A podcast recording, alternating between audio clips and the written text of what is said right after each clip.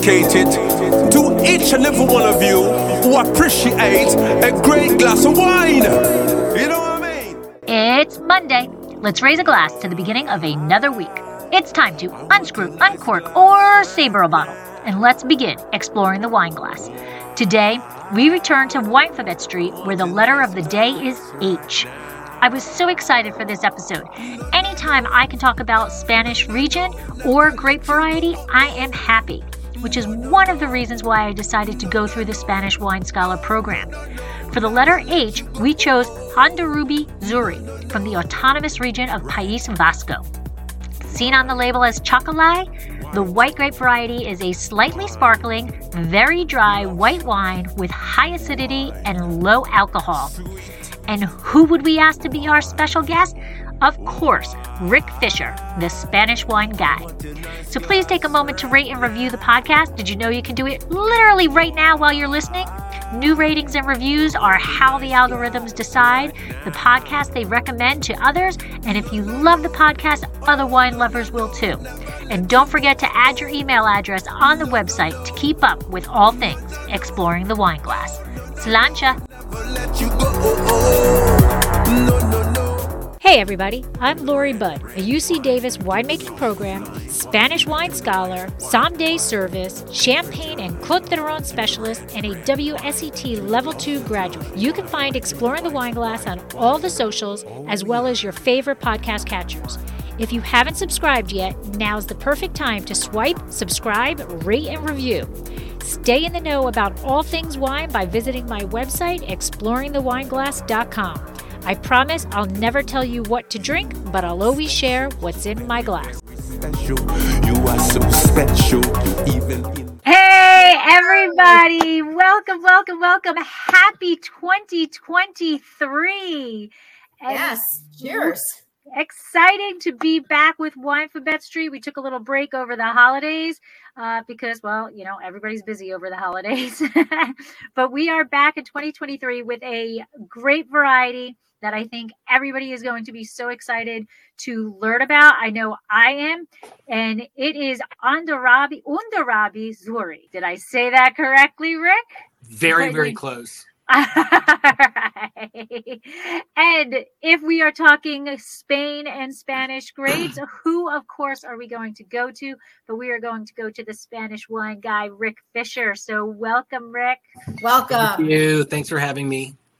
And happy Our pleasure. 2023 to you. Likewise. everything. Yes, and um, this is officially my. This will be my first full year of being a Spanish wine scholar. Yay! Congrats again.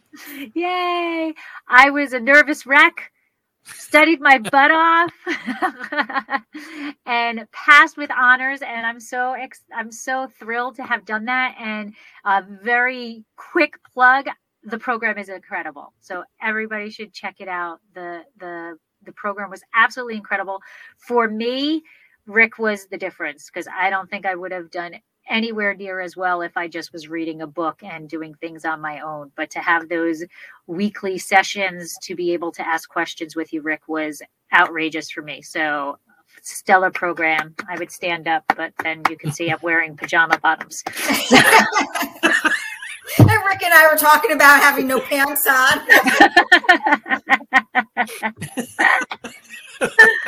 oh, gotta love these things. Anyway, welcome everybody to Winefabet Street.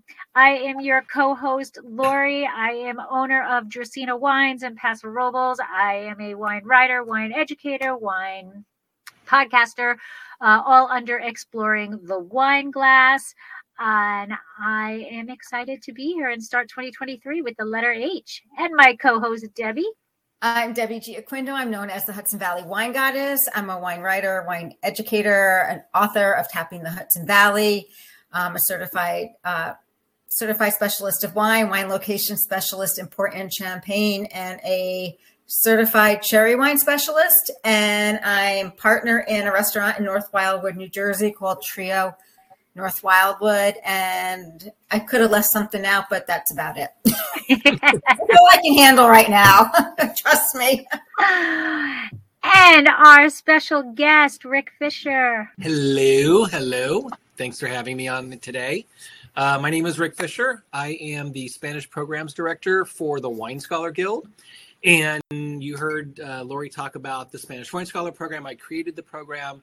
Uh, it's been taught uh, by over, been teaching it for about three and a half years, and we've had more than 1,200 people go through the program, uh, which is so fun for me. Um, as a matter of fact, um, we're teaching it in Malaga in April this year. Nice. So I'm going to be teaching it uh, for a week in Malaga. So it's going to be a lot of fun.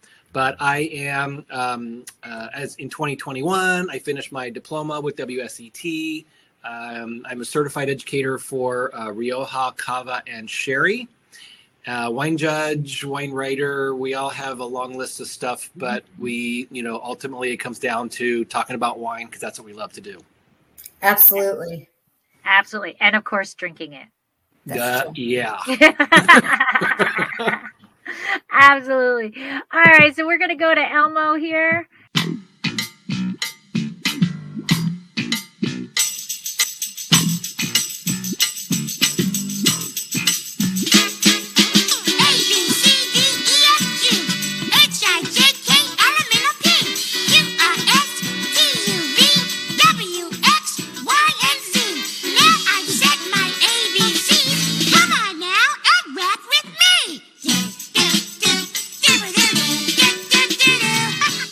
I don't know how you guys can sit there straight faced and watch that thing.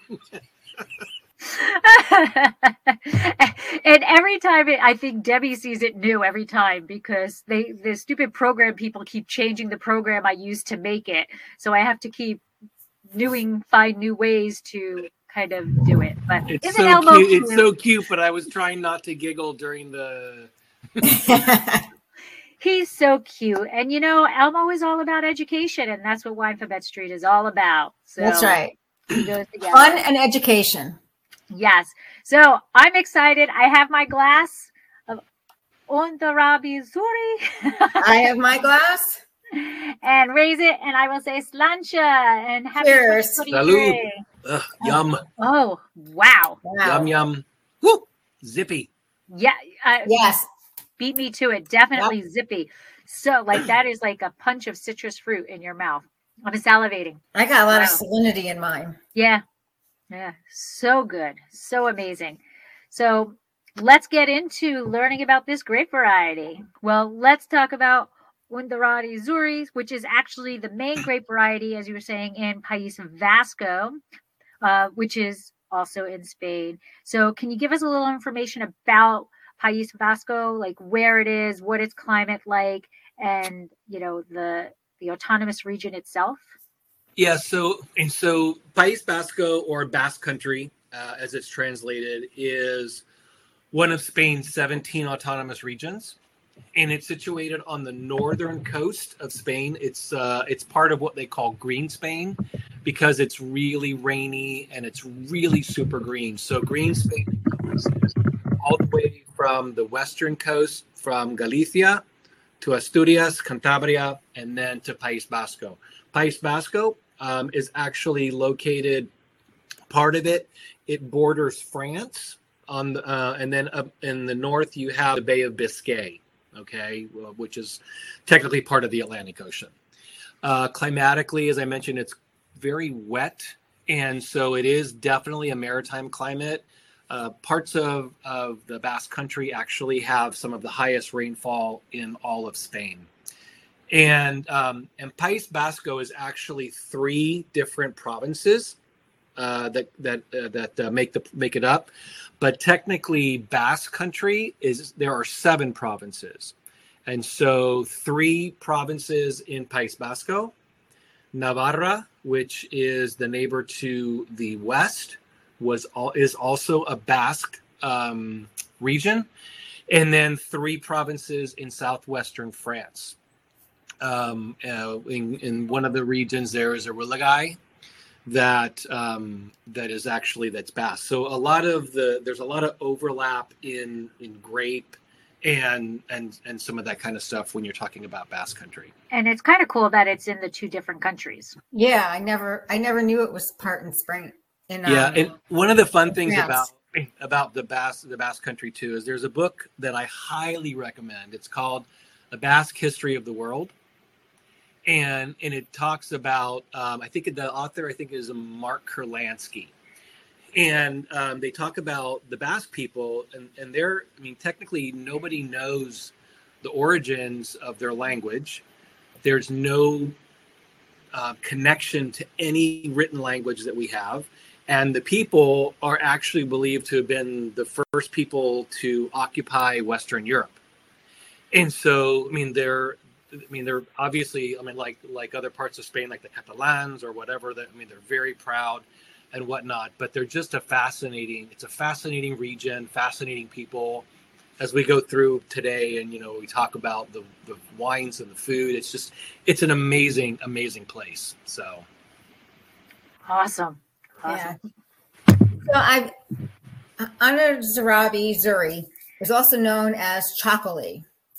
Um, now, things that I read, there was Chocolate was a DO.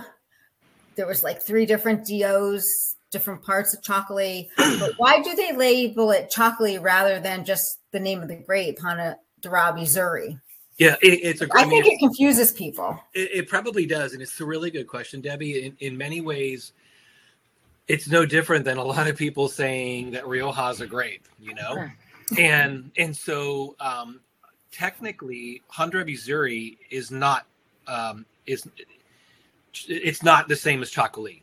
Handra Zuri is the grape, Chocolate is the wine style.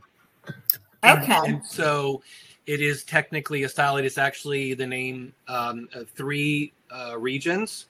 So you've got um, uh, Getariaco, Chacolina, Biscayco Chacolina and Arabaco Chacolina. Exactly. I have the Gatelato. And they are, I mean, they're all they're list they're always on the label right. in some some way, shape, or form.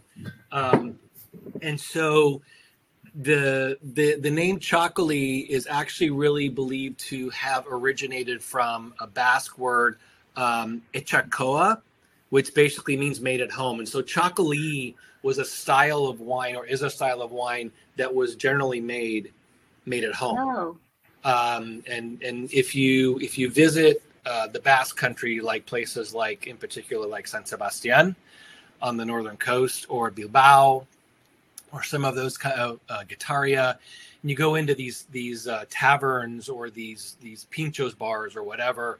A lot of times you see that they'll have these huge tanks and they'll actually pour the chocolate. So I mean, these were like made at home wines. They're they they were you know very artisan styled wines now, and they've they've gained tremendous popularity around the world, in particular in the U.S.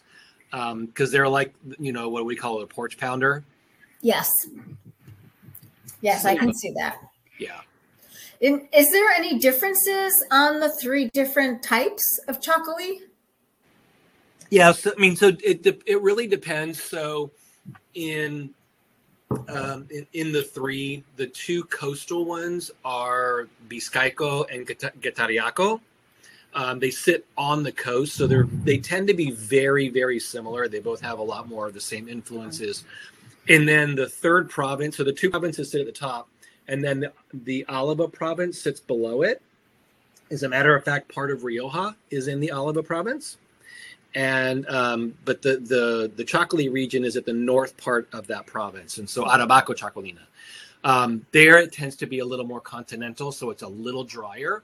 Um, the wines tend to be a little bit fuller, um, and uh, and so, but generally the wines uh, are, are similarly influenced. Most of the vast majority of wines that we see in the states are from the two northern ones. They're the two biggest producers by far. I, I think I've only seen a couple of of wines from Arabaco um, in okay. the US. And you you said that the that the name itself is thought to have been a Basque a Basque name. Um, is it is it native to País Vasco, or can it is it grown in other regions in Spain also? yeah, it's it's a really um, that's a very loaded question, Lori. Um, We're in, good at that. that. in that uh, and, and you'll you'll see it pronounced and written in two different ways. You'll see it as Handarabi Zuri or Handaribi Zuri. Both are are technically are used, and Jancis Robinson uses Honduras Zuri. Um, so that's, you know, we kind of use her as, you know, the wine grapes as the Bible. Um, but the grape itself is not even technically a grape. It was named after um, the town of Hondarribia, and it's the it was the primary white grape that was grown in this area, and and when they started to do a lot of research and DNA uh, research on these grapes, Hondarribia Zuri is actually um, Courbu Blanc from southwestern France, and so. Oh. Um, so there's, I mean, there, it, it's interesting because there's another grape um, in the Chocolate regions uh, called Hondarribia Zuri Zeradia, and that's Petit Courbu. And so you've got these these uh, connections, but you know everybody refers to the grapes because even though they are DNA technically exactly the same grape, they still refer to them in Spain by their by their you know their synonym as Hondarribia Zuri.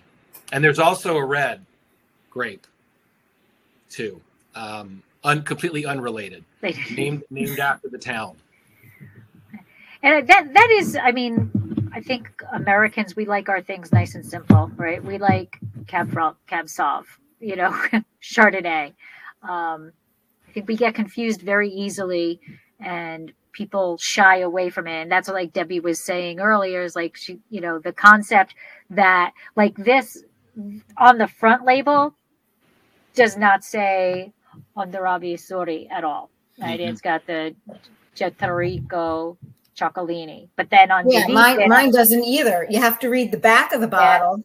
And then the back says one hundred percent, right? One hundred. But people don't know, right? So they they see a Spanish white. What is this? It's Chocolat. Yeah. If they can even pronounce it, because exactly, and, and, that's spelling, a, and that's a that's a great point. And the pronunciation and is it a region? Is it a grape? You know, but that's what we're here for to tell you all about it. And, and, and, and and that's one of the things that that does make you know i mean this you know spain is you know the the basque country is not unique to anywhere else in the world right. in doing the in, in confusing people you know with that and so i think they've kind of rallied around the the concept of chocolat because it differentiates them from you know every other place and every other even even these grapes Courbu Blanc and Petit Courbu in in southwestern France you know because those grapes you know tend to be made more in the traditional white style whereas here I mean you guys have both tasted these now that lighter fresher zippier more saline mm-hmm. you know style of wine is is there a consortio for them there's there are three. The each, individual, they each have each their own. province has their own, own. Um, Consejo Regulador. Exactly. Okay. And so it's a very low alcohol. Mine is 11. Debbie, you said yours is 11. 11.5. 11. Mine's 11 is, also. Is that a regulation within? No, no? Not, not necessarily. Um, okay. I mean, I believe the minimum, they do have to meet at least 10 and a half, I believe. Okay. Don't quote me on that. I'm almost positive that's the case, but um, but generally, this you know that the style, you know, uh, the reason why it tends to be lower alcohol. I mean, there's a couple of reasons in the fact that you know the grapes take you know are, are it's difficult to ripen the grapes in in this really in climate, right? In this climate, and so you tend to have grapes with higher acidity um, because you know when they're picked and uh, and then the way that they actually process it. I mean, they're processed generally in stainless steel, um, and then uh, the, um, to get that that um, effervescence in there, they generally stop. They they they actually um, close the tank, the fermentation tanks on the stainless steel right before fermentation is complete, to help um, hold in that residual CO two. Oh wow. And so some producers, I mean, I would say these are definitely like maybe producers we don't see bottled because they're not high the high quality ones. Will pump CO2 to give a little bit of that, but quality wines like the ones that we're drinking, it's part of it's part of the winemaking process where they're actually able to capture that final residual CO2 that gives you that kind of you know effervescent uh, frizzy kind of kind of uh, notes. Very cool. So I was going to show before we go, and I was going to. I was telling Debbie beforehand, and I brought a couple of props with me. Um, and I, I, always think these are really fun, especially if you're going to drink chocolate. So there, there are in in the chocolate region. This is they use these little spouts, these little pourers, because what happens is chocolate. One of the things that happens with chocolate when you generally when you pour it, like if you're in a tavern in the Basque Country, they they will open a spout and hit the glass like with the the shooting wine, or they'll pour from a high. Um, uh, their arm up high because when the when the wine hits the glass, it helps to aerate it and creates more of those bubbles. And so what they've done is they've created these little spouts. Now this this one's a little a little small for this this one, so I'm not gonna I'm not gonna act, I'm gonna hold it. But generally, what they do is when they pour is they pour like this. So it allows so you can see that that fizzy, and it kind of creates that. Uh, you know that that that idea of when of when pouring. I was in I was in the Basque Country last year at a producer, and we did the whole thing with they opened the tank and you had a glass up next to it, and you hold your glass all the way out while there's still it's it's so cool. it's so cool. Now this this isn't the region that has the special glass too, is it?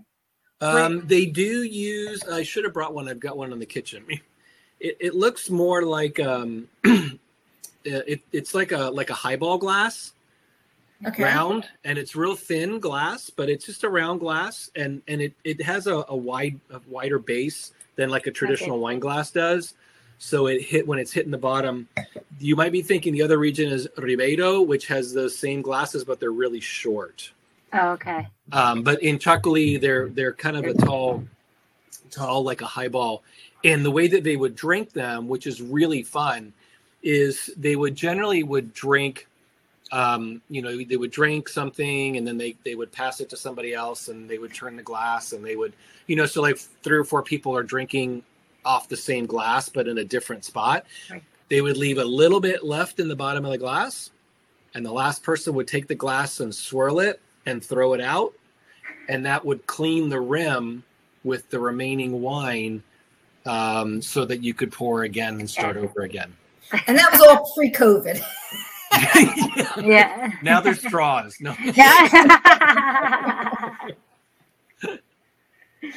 oh, that's awesome. That is awesome.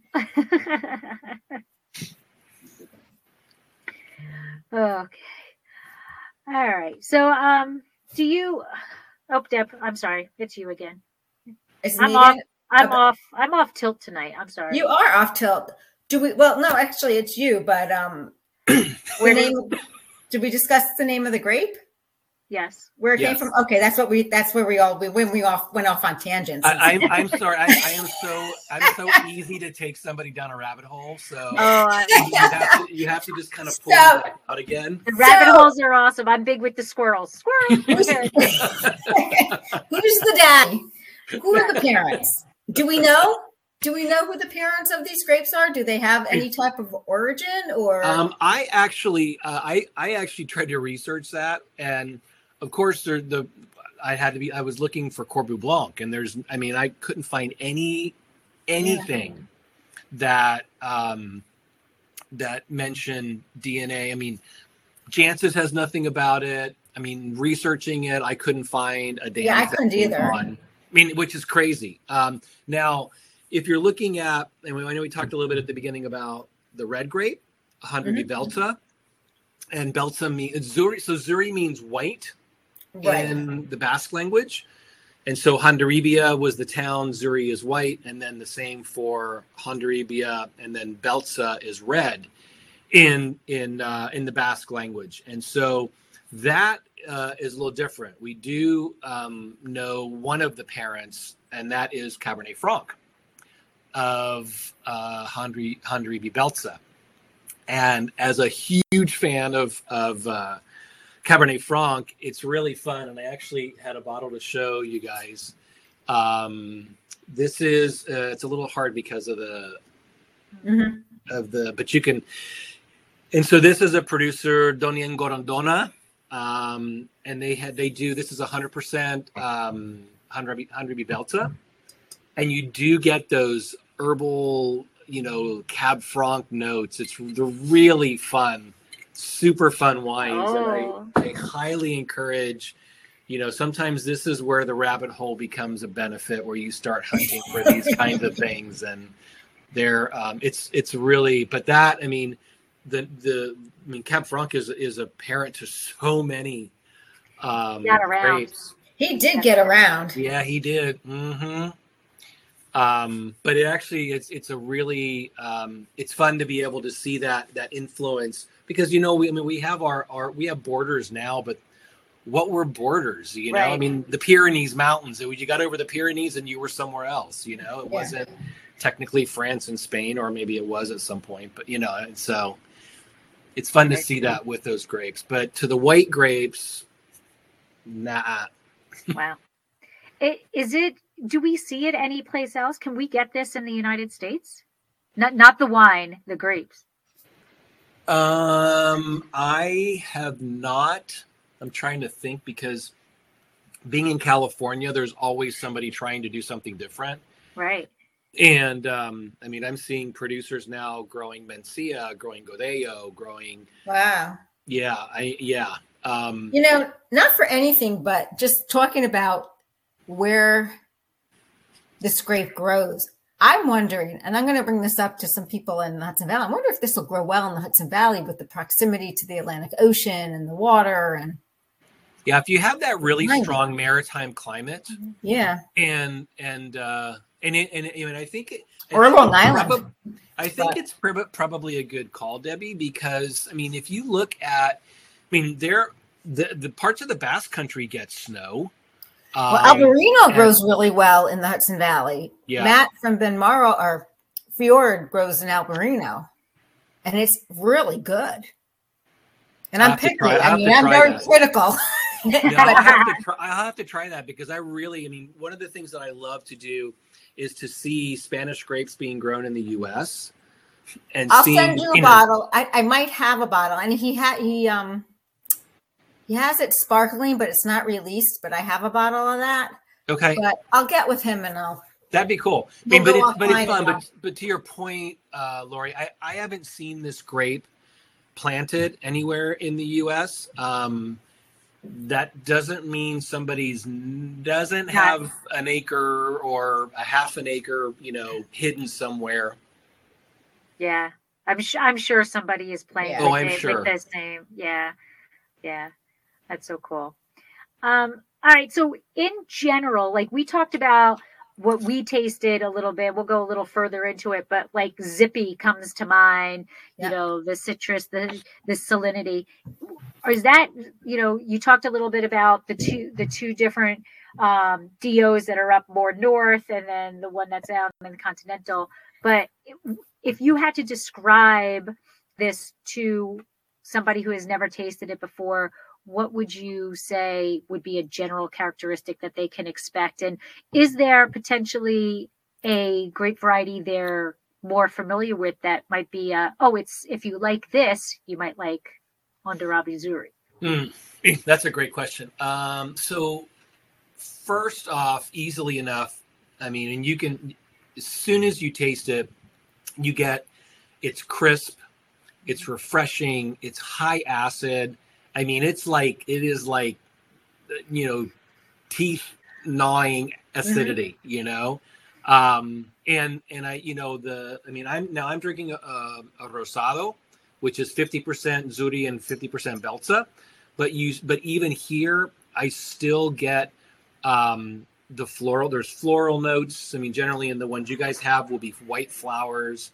Um there are notes of citrus and saline in particular because them both being so close to i mean a lot of the I mean, a lot of the vineyards um, i mean basically are, are to the edge of of the of the cliffs where you know where the Bay of Biscay is. And I remember the the producer that I visited. We walked through their vineyards, and and you just hear that you could hear the the waves crashing. Wow. You know, um, and these and these grapes are these vines are sitting right there at the edge. Um, but those you know you get those they're really super mineral driven.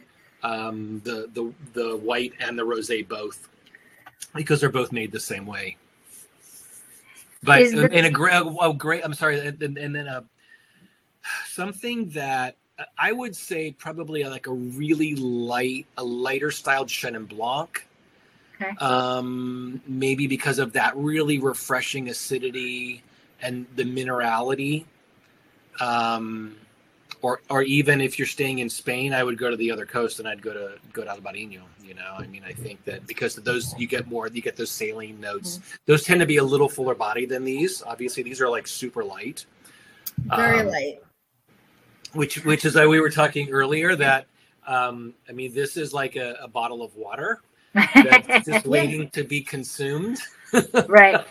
Absolutely. And So it's, I- it's very refreshing, especially. I mean, here we are in the middle of winter, but on a hot summer day, mm-hmm. Okay. it's a great pool wine too so yeah, um you know we we always have um i always have a, a five or six bottles of Txakoli especially night? spring springtime have you been you got a camera going on in here or what? Um but i mean it's always because it's such a it's such a great wine um and it's super light. You don't you know you don't feel it doesn't fill you up. It doesn't feel you know i don't know there's just something about it that's so unique to any wine in the world that um you know so. I I kind of correlated to, although I don't know how common this is either, but uh, a prettier Picpoul. yeah i can see that I can see that too. yeah You know, because to me, I mean, and I love Picpoul, but to me, Picpoul is very one dimensional. It's got the acid, it's light, it's that citrusy is in there, but this is a more feminine version. It's it's got the acidity in it, but it and it it is zippy, but it's not that lip stinger that that Picpoul is, and it's just the the white flowers that are in here, the you know, and the more salinity to me it makes me think of a, a prettier, a more you know, sexy Picpoul. Yeah, I, I, I think Txakoli would would uh, would gladly don the the the term sexy. So um, uh, awesome. So why don't you tell us about what you are tasting? Because you Sure. you you have the two, and are they are they married together frequently? uh, for Rosado, absolutely. Okay. Yeah, and and this particular producer um, is um, so this is Ameztoi.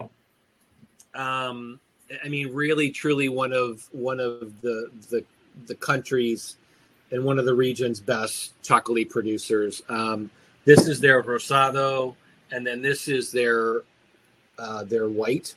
This one's 100% Hondarrabi Zuri. And then, as I mentioned before, this is a 50 50 with the, the red grape and, and Hondarrabi Zuri. Um, it's it's a and everything is it's farmed uh, organically. Um, they're using indigenous yeast uh, in in the fermentation process, and uh, they hand harvest all the grapes.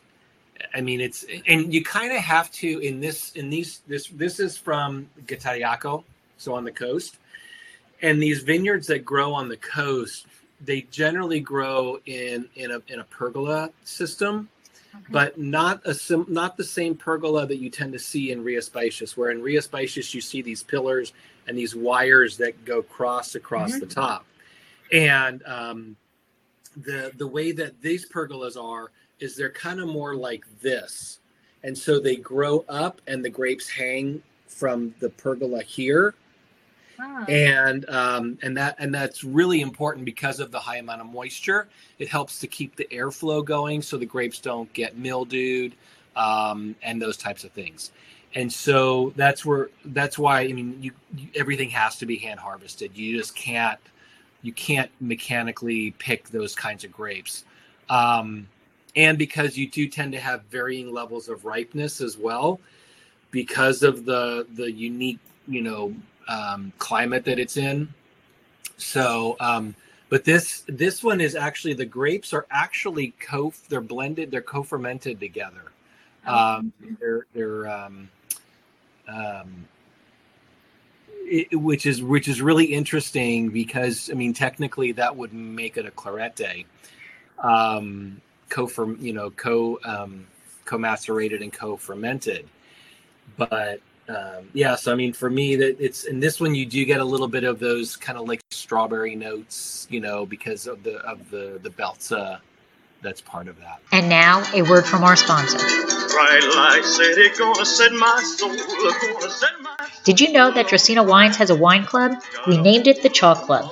Draco is on our label, but Vegas was getting a bit jealous, so we decided he deserved to be our wine club spokesdog. In Las Vegas, betting chalk means that you are betting on all of the favorites, and we're gambling that once you taste our wines, we will become one of your favorite wineries.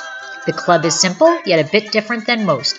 We don't ask for a lot of commitment like others do choose between three tiers the Sweet 16, where you'll receive three bottles twice a year and get 25% off all orders. Sign up for the Elite 8 and get 30% off all orders and receive four bottles twice a year. Or make it to the Final Four and receive six bottles twice a year, as well as receiving 35% off all purchases. All tiers receive discounted shipping, are customizable, and are eligible for unlimited referral bonuses. Add $15 to your bank for each person you refer. Head to www.dracaenawines.com or the link in the show notes to find out all the Chalk Club has to offer and to sign up. We've stocked the odds so that you can get our award winning wines without breaking the bank. It's, inc- it's incredible to like how they do that. Like just the concept. So first of all, I mean, they can't like co-fermenting to me, like it makes more sense when you're doing like a field blend type thing. You're just taking everything. Um, but these have to these have to ripen at different times. So yeah. are they are they starting the fermentation of the Zuri and then adding? Uh, I mean, and to be, to be is honest, it like a 50-50 mix? Blend? It is, is it a 50 50 man. It is 50 50, and they just put all the grapes in together. And and and to be honest, I'm trying to think. Uh, I mean, I don't know how far apart. I'm trying to think because this is a later. This is kind of a. It's a late budding and a mid ripening grape. Oh, okay. So, um, and Cab Franc is earlier. Is a little earlier. Um, you know, so Belts is going to be, you know, should be similar in that regard. So um, they may actually they may actually pick them both around the same time right. period. If not, they may actually just keep them in a in a cooler. But right. um, but it's not going to be that that long that okay. that much of a difference. I saw that there was a question up here from from Karen about um, what months do they normally harvest? Oh, there you go. And and so I, mean because it is so cold i mean you're looking at later harvest so you're looking at probably in the october um you know september late september to october, october. Um, especially in the coastal areas. If you're in the Arabako area where it's more continental it's a little warmer then they're going to be harvesting a little sooner. But um generally i mean it, they're definitely um in you know because and and the grapes are they're like the the the zuri they're super small berries too. So i mean i don't i don't know how i mean i i'm always amazed because viticulture is so foreign to me even though i've studied parts of it. Um, i'm always amazed at at how they get everything just right you know? Right. um, when you've got a vineyard that has different influences and, and and all these kinds of things. So yeah, I'm thinking maybe they maybe they're also doing di- separate passes. So maybe they're harvesting. They could be the Zuri for a white at one time, maybe leaving it on stem a little bit longer if they're going to make the rosato, and then they're harvesting the Beltza maybe a little bit earlier for the rosato, and then so it could also be done through multiple passes. So. absolutely, no, it absolutely could, and and I will say one of the things too about I mean the Beltza that I was telling you about because I've had um, Toy also makes um, also makes um, a hundred percent Beltza um, in in in the same and it's in the Riesling bottle as well. It's the same the same uh, bottle, and um, but it's a dark bottle, and and um, and they still have that characteristic acid. Um, of the region. So, you know, because you know Cabernet Franc in other parts of the world, you know, when when it's it's going to ripen fairly quite fully, whereas here, you know, you still have uh, you still capture some of that acid from you know from from the grapes and the harvest. Very cool. I'm all happy to learn something else about Cabernet Franc that you know. I know you are. You're the Cab Franc queen. There you go. There you go. Awesome. I've got a goddess and I've got a queen. So There you go. Hey. Thank you. Thank you. So, Rick, what is the relationship between Hondarrabi, Zuri, and their Crouchen, the Courbu, Courbu Blanc, and I'm sure I'm not pronouncing them correctly, and Noah, and Yeah, Noah found so- in the south of France. Is there any type of relationship or?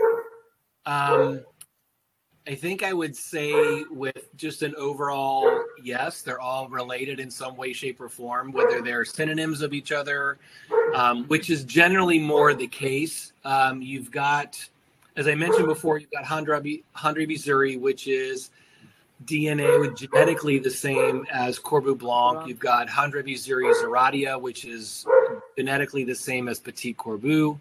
Um, but Hondarrabi Zuri itself is also um, um, the synonym for the grape Crouchen, as Okay. well as the the American hybrid Noah.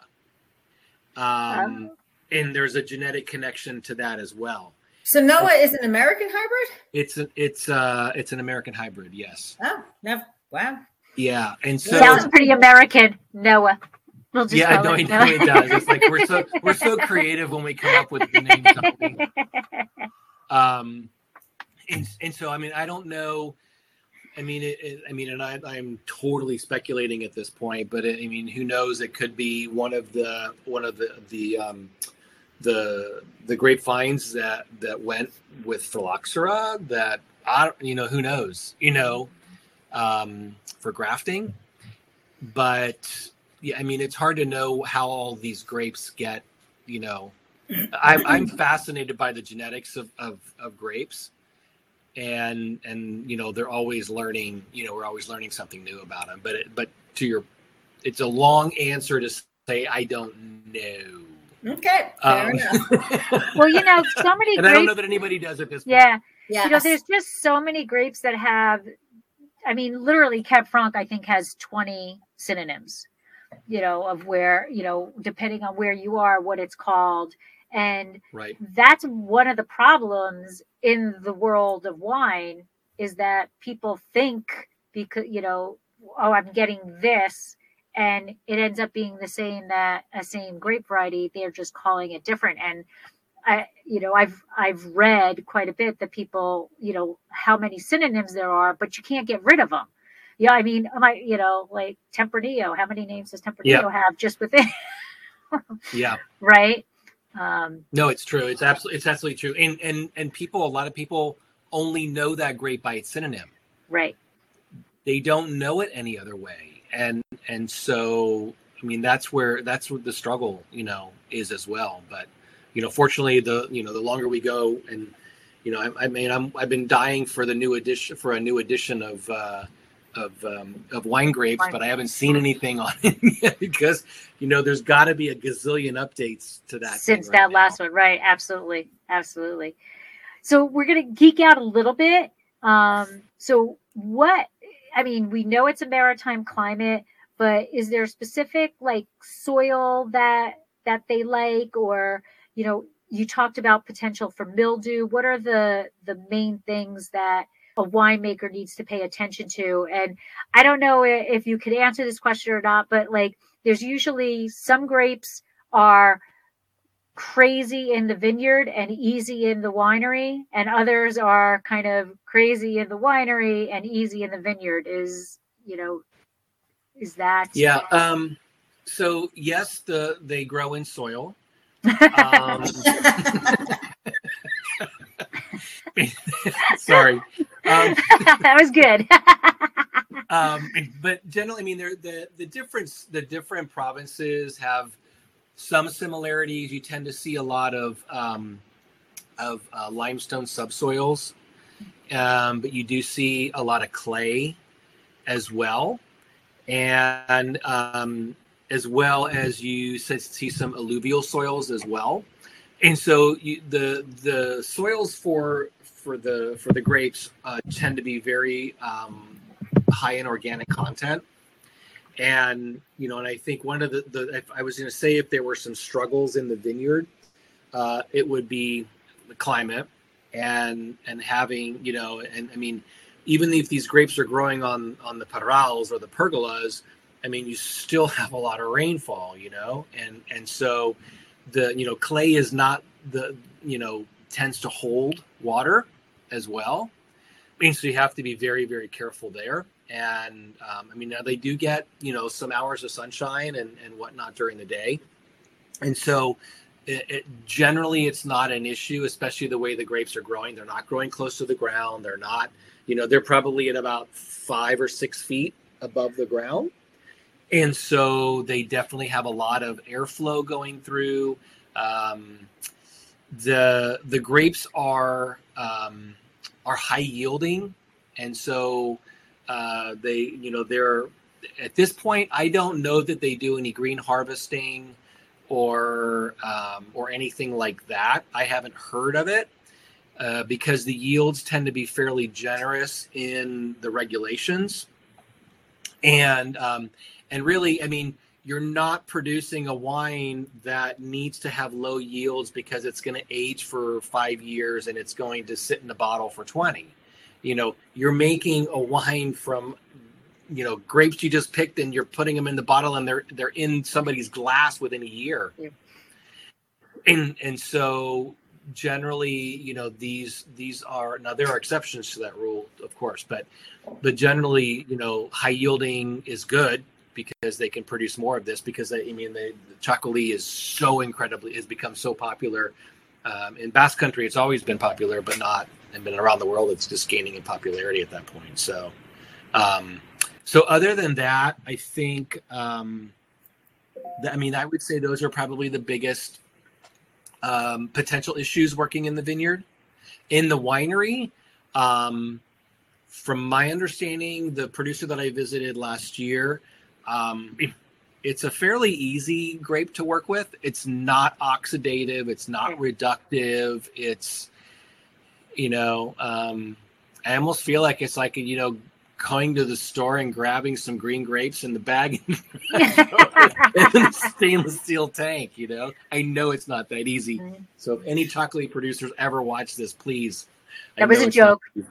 um, but it, it's uh, I you know it's it tends to be a fairly um, baseline process. You know, I mean, and again, you're fermenting, you're going through alcoholic fermentation, and then you are capping the stainless steel tank, keeping the residual CO2, and then you bottle it.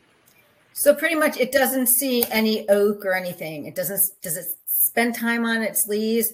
It's fermented in, in tanks and then yeah, the so, bottle? Yeah, so I mean, and that's a really good question because it's one of the things that you know a lot of regions traditionally were just you know super light. You know, I mean, this, you kind of go through this with Albarino, where it's like now you see all these crazy things coming out of out of Rías Baixas, and the same thing is true here.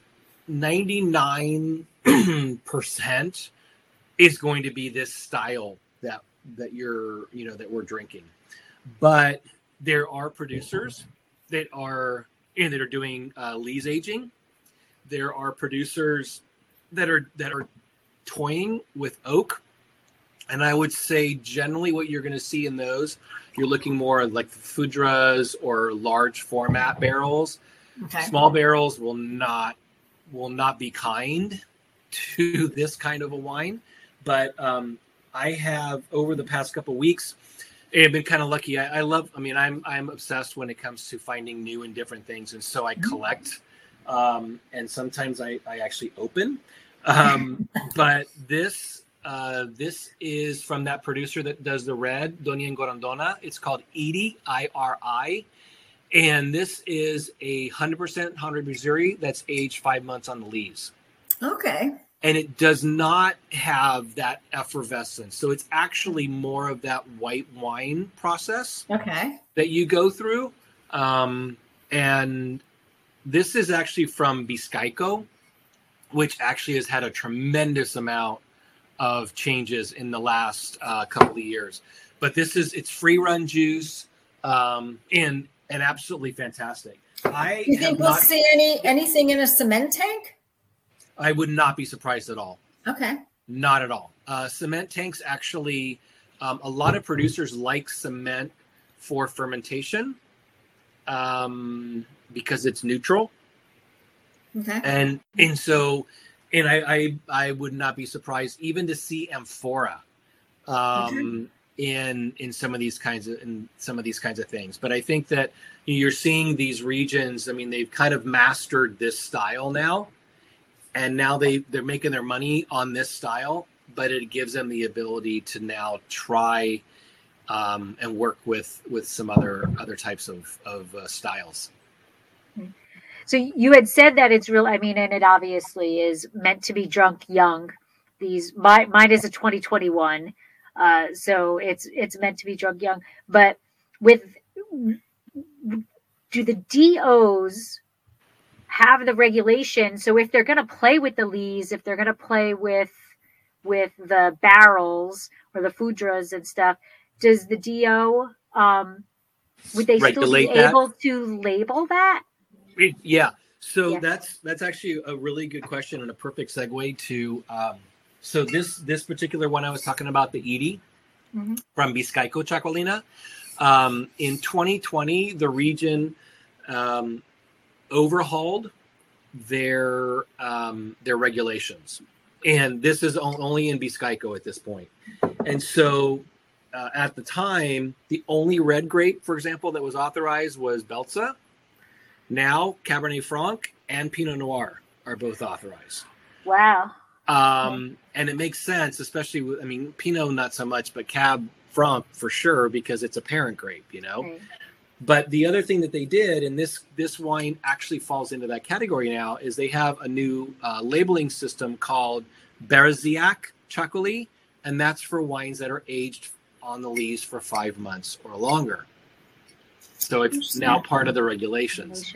They also have additional styles that they've authorized. So wines made in amphora, wines made uh, via carbonic maceration. Um, they've got sparkling wines. They've got late harvest, and so you're seeing obviously there are producers doing this in the regions because now the, the they've done there there are enough of them that the regulations are changing to accommodate them to be able to label with the actual denomination of origin versus just labeling as Vino de España. Right. That's a table wine. So 'Cause I don't think I'm sorry. I don't think no, you you can go ahead. hold. I just don't think Lauren. you can hold back winemakers. You know, uh, like they Uh-uh. they they get it. There's regulations for a specific DO, but they're going to experiment and if they start to experiment and it becomes a bigger thing, the DO's got to adapt to allow, right? That you want to grow the DO, Yep. right? And I think that, that that's, I mean, Bizkaiko Txakolina, you know, is really on the forefront of that in this part of, of, of Spain. Um, I would not be surprised to see Getariaco follow suit very soon. Um, Getariaco was the first DO in the Basque Country, and B, and Vizcaico was the second. And and so I would not be surprised to see to see that happening as well. So is this widely distributed in the states? Because where I am in the land of misfits down here in South Jersey these days, I I would never be able to find it. I mean, mine came via my UPS driver. So I mean, and I go into the liquor store a lot looking for stuff.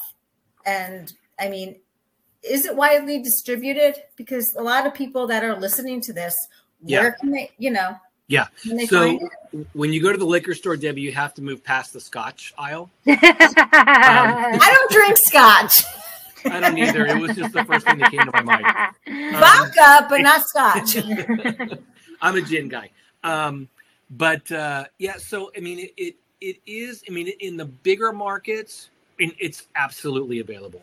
New York, Chicago, Yeah. Miami, Los Angeles, San Francisco, wherever. You know, um, it is. It, it's really. It is a little more hit and miss in the smaller markets. I mean, a lot of like wine bars. It's a really, especially in the summertime. It's a. It you'll probably see a lot more of it like by the glass, Mhm. because it is such a great summer wine.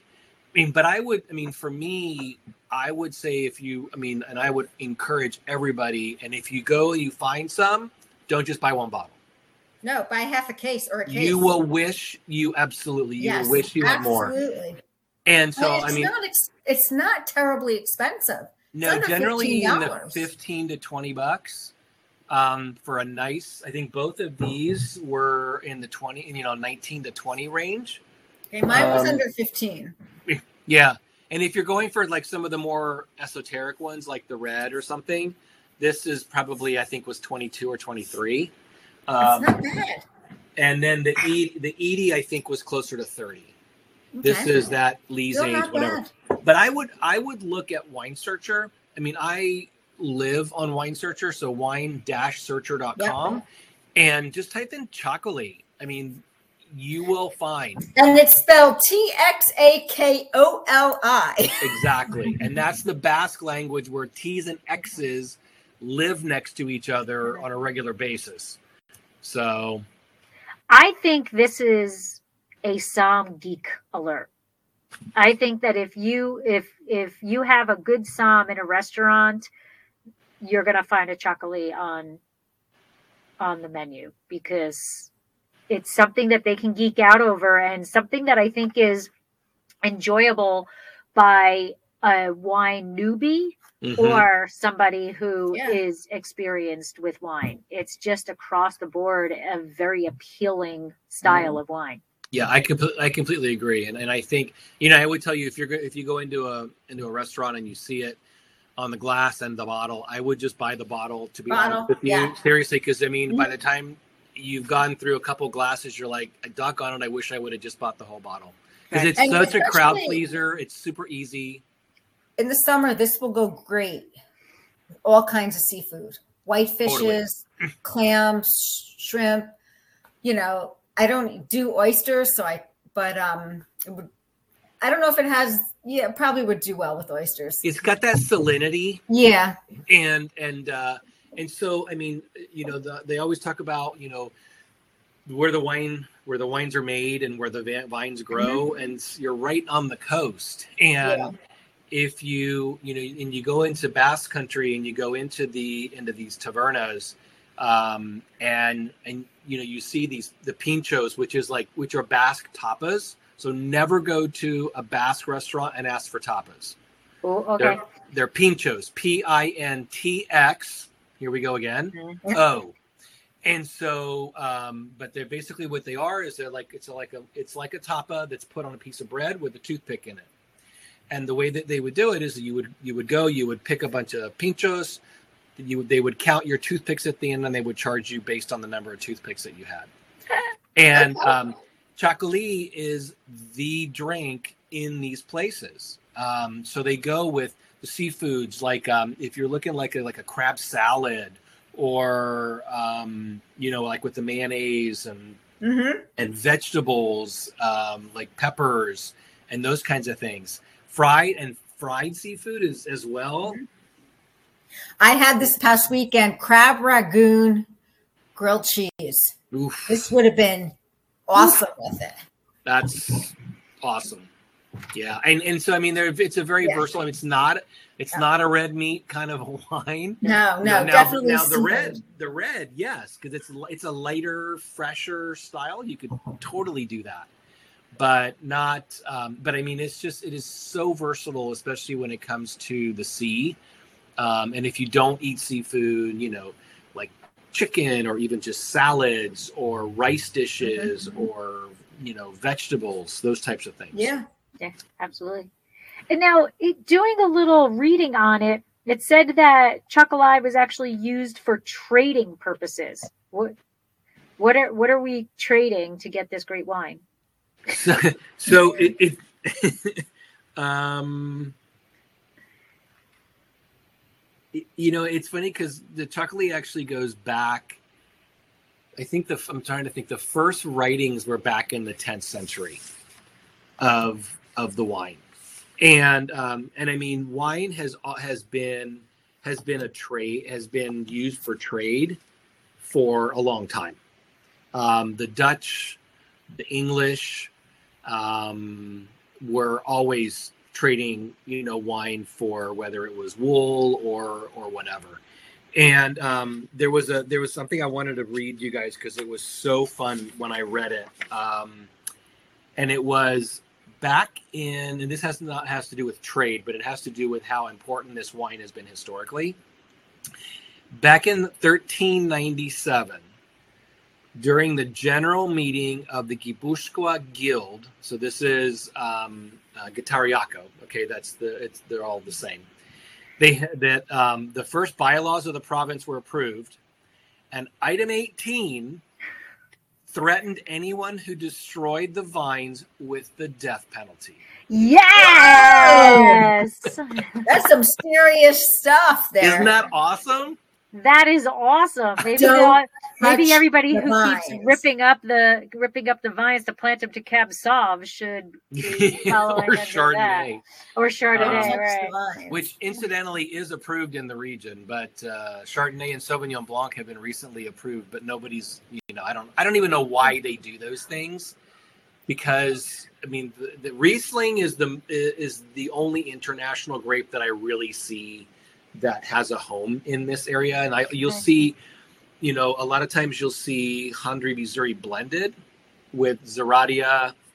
Uh, there's another one. There's another grape called Izkiriota, which is Gros Manseng from France, and then you and Riesling, and you will sometimes see those those you know minor minor player players in a blend.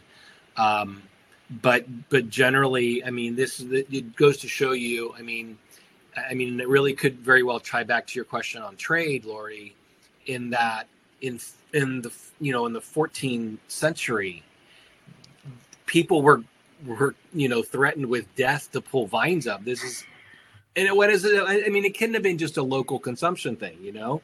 Right. It had to be that it was agriculturally significant in the region for for survival. Right. That that is. I love that. I, I do. Item That's 18. awesome. Just Item remember, 18. Item 18. Item eighteen. Don't touch the grapes. Oh my God. off, off with your head. Yeah.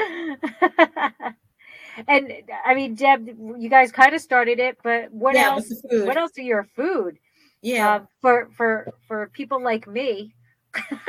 You know what, Laura? People like you, the vegetable, like fried rice with vegetables. Um, I can see like eggplant rollatini.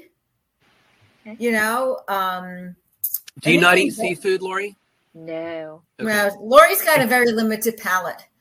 That's Um, okay. I mean, she lives in Fresno. I mean, it's like, Yeah. but that, but that is also But anything vegetable wise, this would go broccoli salad, um, you know, quinoa, anything like Yeah. quinoa, rice, orzo, like orzo salad with lemon in it. That would be awesome. Yeah, I mean- see, I, I got to pull out that lemon, pull out that lemon in something like. I mean, that's I would mean, I mean, I think that's a great. I mean, I a lot of times I I will do just like a like pasta with some Mm-hmm. tomatoes and uh, some basil and a little squeeze of lemon and extra virgin olive oil. yeah. Yeah. But I mean, I and would, that, this is definitely the more, uh, a, it's a seafood and vegetable wine. it, it very much is, yeah. Yeah. That, absolutely. But but I mean, like a rice um, paella or Mhm. you know, um, I mean, a rice paella with vegetables. Yeah. you know would be would be spectacular you know because you, you do have like you know the having the the texture of the rice that Rice kind of full fullness of the rice with the really super light uh Right. Txakoli i think is a great combo as well I'm wondering about because because of the acidity and stuff. I'm thinking like a risotto with some Yeah. um, fresh shaved parmesan. I don't know where, like you know, Yeah. I think that, that would uh, that would go well. That would yeah be because you got the saltiness of the parmigiano reggiano right? Yeah. And You want some of Chef Gus's risotto? That would go well with it. Yeah. Yeah. So that that that's what my mind went to. Is, no, and that's great you know, because not everybody eats seafood. I mean, I think Yeah. you know you can't assume that you know. And it's I mean, a good uh, vegetarian wine. Yep, absolutely. And I mean, you walk into a Pincho's bar. I mean, you're going to see a lot of seafood, trust me, but you're going to see a lot of vegetable. Like, I mean, even stuff like like a tortilla, the Spanish tortilla, the egg, egg Right, and yeah. potato omelet. Mhm. I mean, it's perfect. It's an you know, it's a Yep. great appetizer or whatever, and, and I mean, it's it's beautiful. Yeah. That's what we made, Rick. That's what we made to celebrate me passing Yes. the, the Spanish wine scholar. Uh, a friend of ours bought me a bottle before I knew I passed. Bought me a bottle of of um, uh, Spanish uh, Tempranillo, and uh, and so Mike made me the Spanish tortilla, and that's what we sat down and we celebrated. we celebrated with that. I love it. I love it. Hey, anything Spanish works for me. Yeah, awesome, awesome. Now, and you have this can be made also. Be it's kind of a frisante, but can it be in an actual sparkling also? Yes, it can. I, I told you I came with props. She has a sp- he has a sparkling, yes. Yeah, this is the Hidusta. Uh, this is uh, Brut Natur. okay, And uh, this one is from Getariaco, Txakolina as well. 100%, Hondarrabi Zuri. And um, the, I mean, it's um, traditional method. So just like cava, champagne, Yeah. whatever. Um, and aged on the lees for 14 months. Wow. So like a traditional cava, for example, is nine Can we find that in the States? Yeah, I got that here. I got that. Um, I think I got this from K and L, Okay. De- Deb is going to be on the computer later. Yeah. and and it's a and it's beautiful. I mean, I I mean, you I mean, you know, just from tasting these these wines too, that that just they're really the acidity and they're really fresh. But it had a really nice creamy mousse to it. It was aged for 14 months on the lees. It's all disgorged manually. Okay. as well. Um, and so, I mean, you don't see uh, Ameztoi actually does make uh, sparkling as well. I've seen they make the white and a rosado um, of sparkling, both available in the U.S. too. So um, there's definitely they're, they're definitely. I mean, they're very limited. Um, it's like trying to get a sparkling wine from the Canary Islands, you know, kind of thing. But um, but yeah, they, they do. They make them, and and they're you know it's part of these regulations that have been that have been evolving over time. That they're authorized styles as well to be able to carry the label of the appellation. And since they're traditional, Debbie and I can saber them. That's right. Yes, since they're traditional method. it is saberable. It is saberable. That's very important to Debbie and I. Yes. it's our addiction. Yeah. I love it though. Yes. Hey, yes, I love it. You, you'll never forget your first saber. No. no. And I've saved all my the tops. And at the restaurant this year, I had two little Christmas trees, and that's what I used as ornaments. Oh, that's fun. yeah. That's fun. Hopefully, nobody touched them and cut their hands. but- Nobody did. I actually did cut my hands putting it up. but we won't go into. No, I, Super glue works good. that's funny. Well, we are actually over an hour, but Yes, is there we are. anything we've missed that we need to let our listeners or viewers know about Hondarrabi Zuri or País Vasco? I mean, I think. I mean, to be honest, I mean, I mean, this is just one of those wines that, I mean, they're amazing, and when you drink them at home, they're even better when you drink them in the Basque Country in the setting. And if anybody's going to Spain, you have to put San Sebastian on your on your to do list. I mean, it's one of the most beautiful cities in the world for me. I am. It's. uh but I mean, I, outside of, I mean, the, the amount of information, like we've covered a lot in this hour.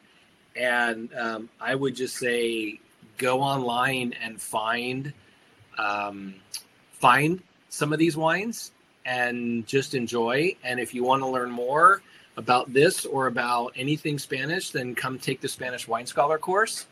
How can Um, they find you on that? so, a um, couple different ways. So, winescholarguild.org is our site where we have all of our information. You can reach reach me on Instagram um, at the Spanish Wine Guy, and um, and I'm happy to get information. We have a new class, actually, the class that that Lori took uh, a year over a year ago uh, starts January 17th. So the next instructor-led course starts January 17th. Uh, reach out to me. I'll make sure you get all the info quickly so we can get a manual sent out to you. Um, but um, I- mean, you know, Lori Lori's known me for a while when it comes to, and she's listened to me talk on on this, and I can never talk enough about Spain. I absolutely love it. I think it's the best country in the world, and you know, I know you guys have to cover other grapes, but thank, can sit thank you for finding all the. night and talk to you about Spanish wine Yeah. I love because it. I'm a huge fan. I love it. Yeah. But yeah, no, at the Spanish Wine Guy on Instagram or winescholarguild.org. Uh, dot org, and um, and I, you know, we can get you any information that you want um, for that. And I just want to say, like, you know, we we haven't gotten, or I didn't get any compensation. Debbie did the sherry specialist thing. Yeah. There there was no compensation for that. So this this is Yeah. just our true, you know, Passion. opinion of of it. Uh, It was it was not an easy class. It It's was not The meant to sherry be. class wasn't easy You either. know, it was not an easy class and it really made me think and study and that was what i thought was cool was how you took you know we went across the country and went through each of the autonomous regions but the bad thing is in a lot of education it's like okay here's rias baixas. Yeah yeah yeah yeah yeah. Okay here's País Vasco yeah yeah yeah yeah. And there's no connection between them.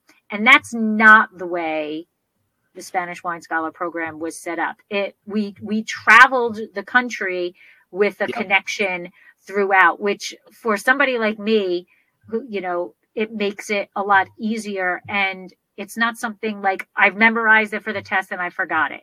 You know, I actually understand stuff.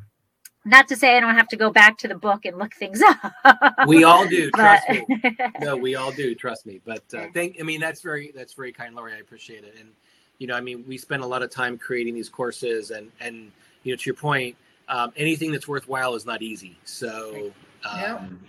And it, I mean, it's great. As I mentioned at the beginning, we have a course starting in Malaga in the middle of April. We still have a few seats available for that, but I'm super excited. It's five days in. Um, Can I in just go with you to visit Yeah. Malaga? We're going to visit the Sherry region one day, um, and then we're going to do a half day in in one of the subzones in Malaga.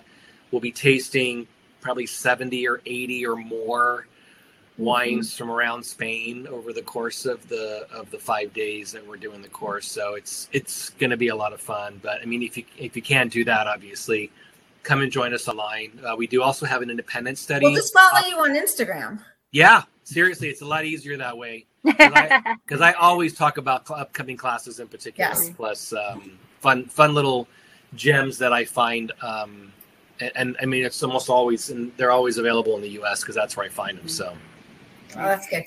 And just for people for next month, um, next month, um, date will be determined because I have some travel plans and we'll have to work it out. Um, is Isabella, and um, which is no clue what that is. No it clue.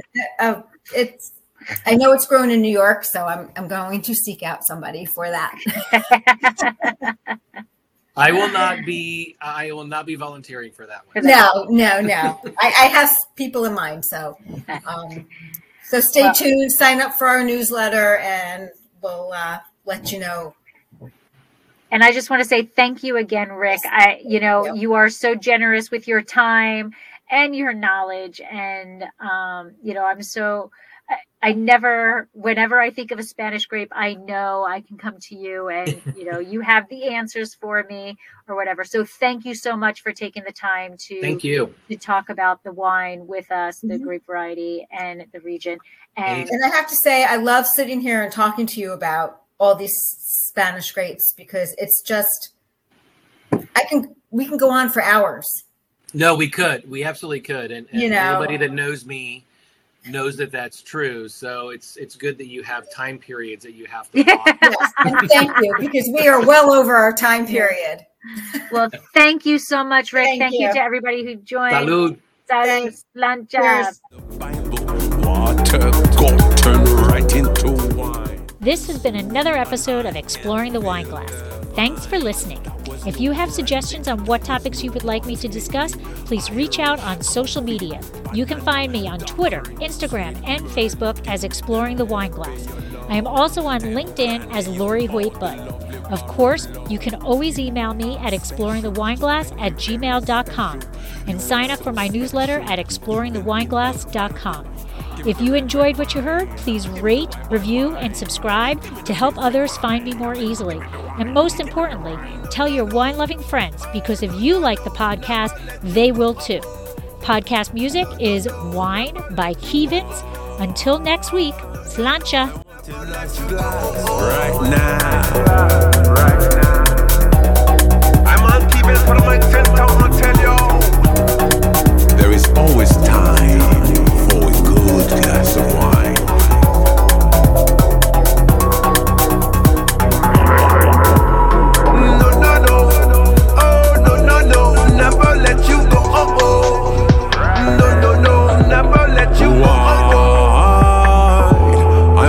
nice glass right now.